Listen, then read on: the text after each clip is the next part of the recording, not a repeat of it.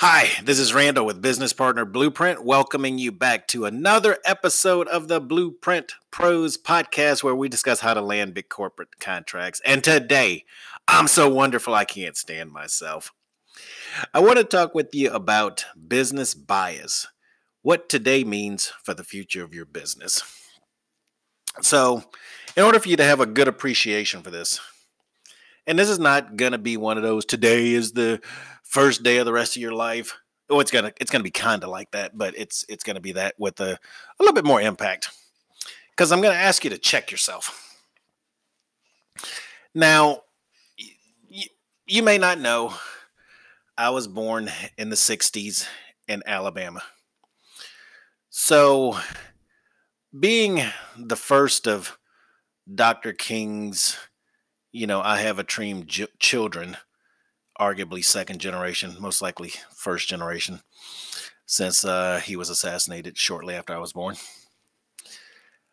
I tend to have a slightly different view of racism than what you hear talking about today.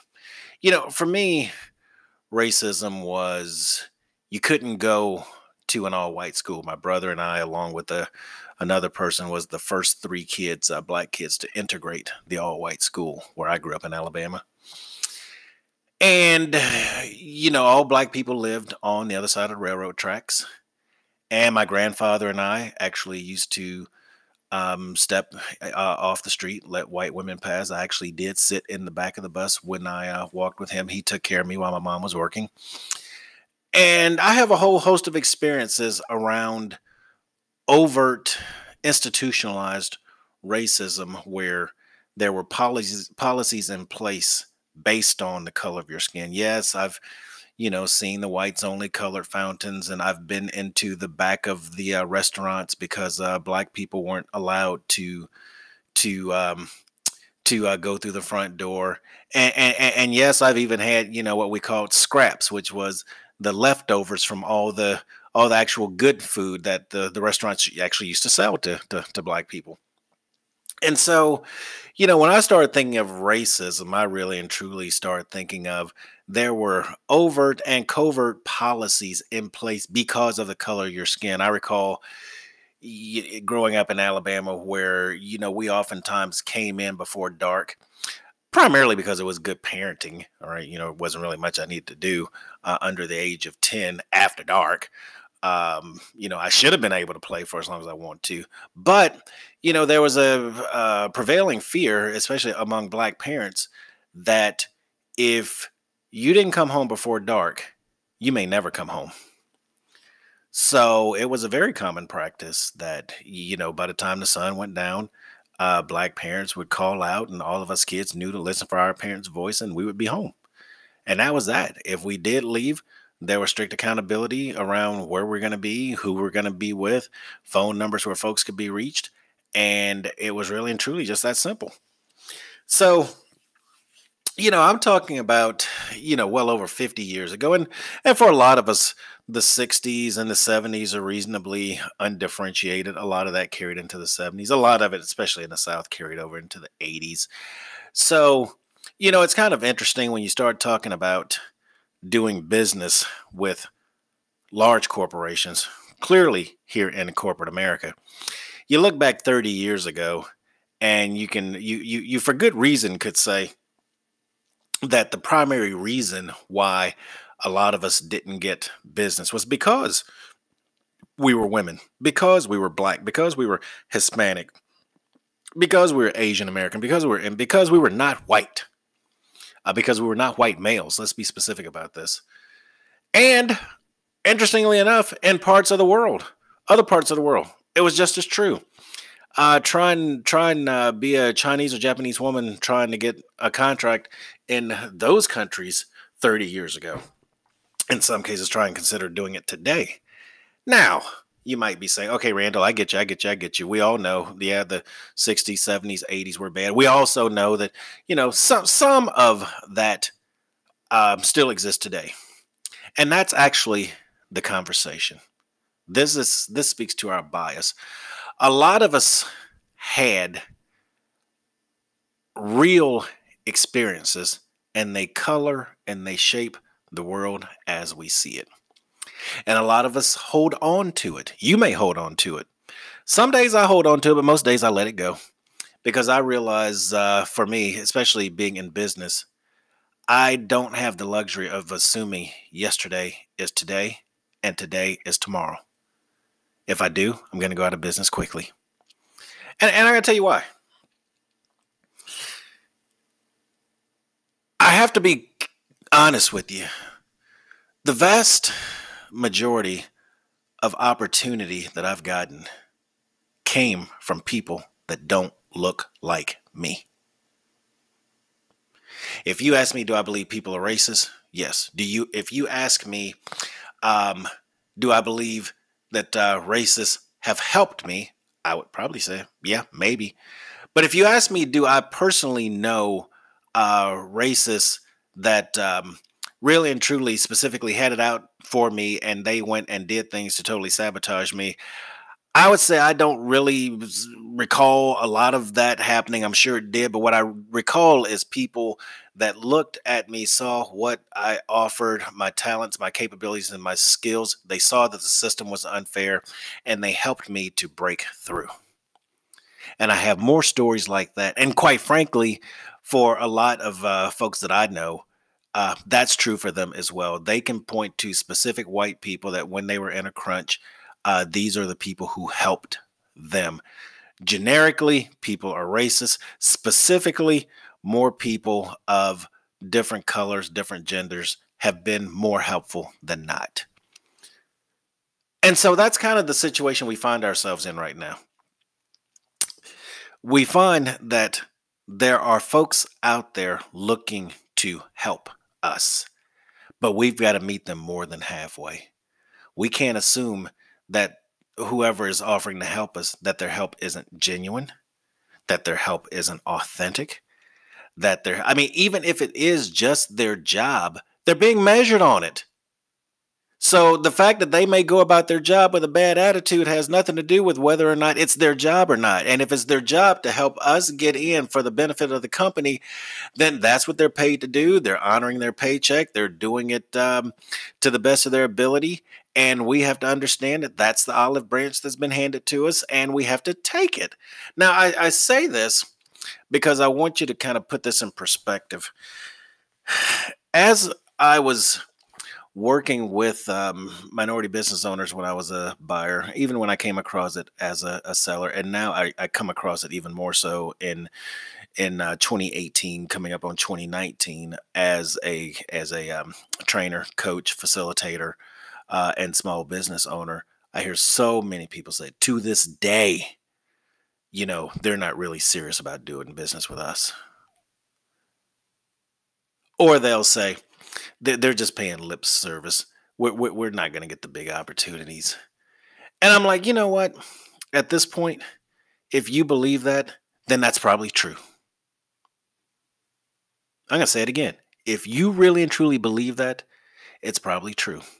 But I want you to know something, and, and, and I want you to quit making excuses. There's a company in Saint Louis that's, um, what, at this point, about uh, five point seven billion dollars in sales.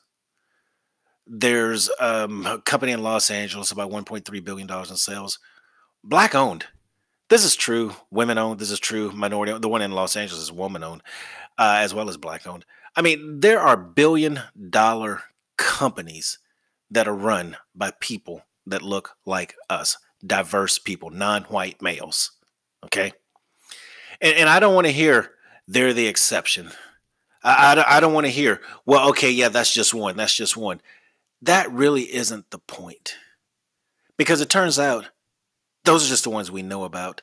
A lot of us have wanted to get ahead and succeed, not because of how we look, but because of what we can do, in which case we don't want to bring attention to the fact that we are Hispanic, Asian American, Indian American, Black American, African American, a woman. We just want to be able to compete based on our ability to make a difference.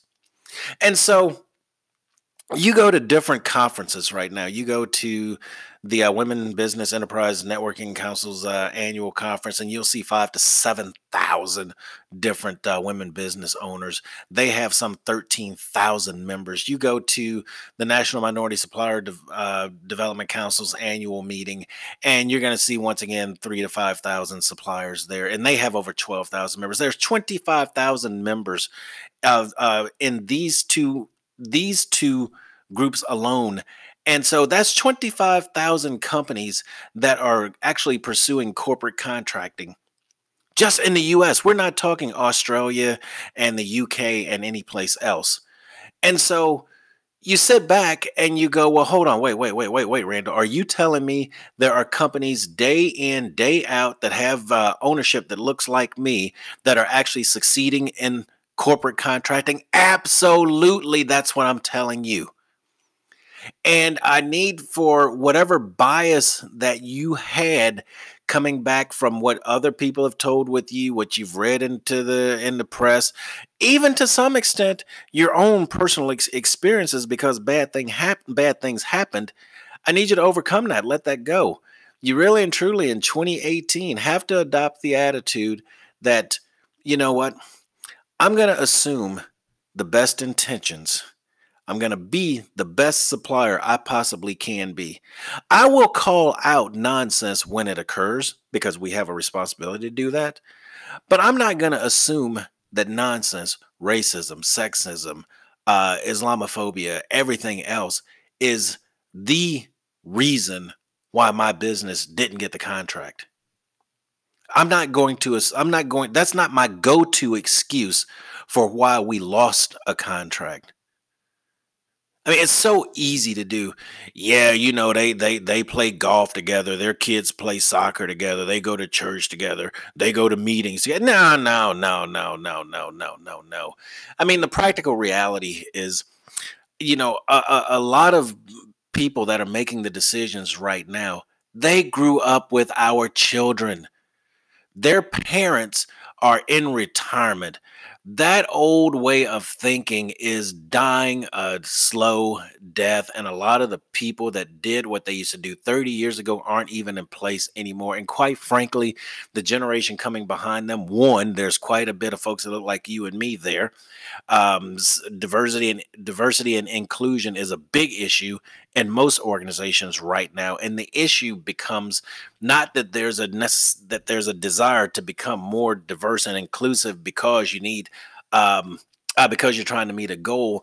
The business reason for diversion and inclusion is because you want people to think differently. If you keep going to people who you've always gone to, you're going to keep getting what you always got. So when you start bringing in people who have different life experiences, you get different input, you get different solutions, you come up with things that resonate with an even larger customer share because you're appealing to a new market, a new audience. In most cases, th- this is a market and an audience that looks like you and me that have been overlooked for the longest. All right. And so you take that and you go, that also extends to the supply base. You have to go ahead and extend diversity and inclusion all the way to the supply base if you are committed to getting the innovation and the solutions that your company needs to continue to grow and meet and exceed shareholder value. It's just that simple. I mean, you, my goodness, Sears is about uh, done. Circuit City is done. Um, we're we're watching Walmart trying to reinvent itself from what uh, Amazon and Whole Foods is done. We've seen Microsoft reinvent itself after Microsoft took out I B M and um, Digital Equipment Company and a whole host of other folks. We're we're just seeing left and right. I mean, my goodness, what Tesla is doing to uh, Ford, G M, and of course, who can say Chrysler? It's uh, Fiat Chrysler now. The you know the, the emphasis on Fiat, and so you you you you step back and you go, okay, all right. There are um, tens, if not hundreds of thousands of diverse companies around the globe that are successfully selling into this market. So I can't say with any any, any, any, any, any, any accuracy or truthfulness or validity that the vast majority of the reason that you might not be getting a contract or I'm getting a contract is because we're diverse. That's just no longer true. For the most part, don't sleep. It still occurs. As long as we have people, we're going to have is. We're going to have racist, sexist, Islamophobic, um, you name it. Uh, we're going to have is and isms, racism, sexism, take your pick. We're going to have both of those as long as there are people. I don't care how many generations we get from now. Uh, an interesting thing that I went through when I did diversity training back in the eighties was that diversity at that time talked about uh, fourteen different dimensions of prejudice. It can come from, you know, whether you are bald or have hair. It can come from height. It can come from weight. It can come from education. It can come from race. It can come from religion. It can come from eye color. Uh, I mean, my goodness, there were so many different ways in which people could discriminate from against one another and, you know, actually hold them back. And it's like, you know what? I just can't keep up. I really can't. Because if it's not my if it's not my skin color, then maybe it's the fact that I'm bald. If it's not because I'm bald, maybe it's because I'm brown eyed instead of blue eyed. You know, uh, you know, maybe it's because uh, my my degree is not from, you know, whatever the, the major state university is in whatever state I'm operating in, okay, or it's not Ivy League, or it's not Oxford, or, you know, the Sorbonne, or whatever, all right? I can't keep up. What I can keep up with is, does my company offer the best possible solution out there for my target customer base? That is within my control. And I can easily get in front of a um, open-minded customer, understand the challenges in their organization, and help them to see how the solution I offer can help them accomplish their goals. I can do that day in, day out. And I have enough organizational awareness and sophistication to help them help me. Because corporate relationships is never about the one person you're talking to. It's about the organization. Later on, we're going to have a conversation about large account management. And we're really going to um, draw open the curtain on what large account management means for corporate contracting and why that is a skill your company but must have. But if you are relying on one single person for the life of your contract, the life, the your your contract life with one corporation, you're putting your business at risk. Very few things hinge on one individual in a corporation, which is why another topic we'll talk about is the illusion of the decision maker. But what I want you to take away from this today is that if you still uh, operate in the paradigm that um, a lot of what you experienced yesterday still dominates what's going on today, and that it affects your expectation around tomorrow, it's time to let it go. Today is a new day. Uh, we got different people at the table.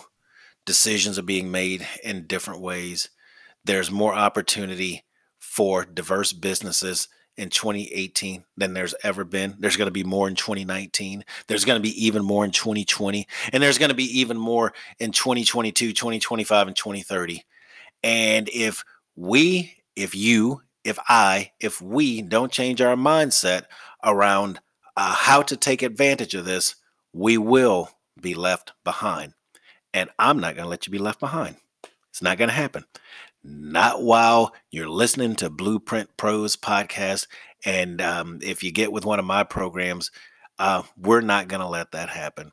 You're going to understand what's going on in the business world, what opportunity looks like, what you need to do to craft the right solution to get to where you want to be, and how to reinvent your business every single year so that you're riding the crest of the wave and not um, taken under by the wave. That's our uh, topic for the day. Thanks for tuning in. I really appreciate it. Sorry for the rant, but this is a passionate topic for me. This is Randall Dobbins signing off Business Partner Blueprint Pros or Blueprint Pros. Stay tuned for our next episode.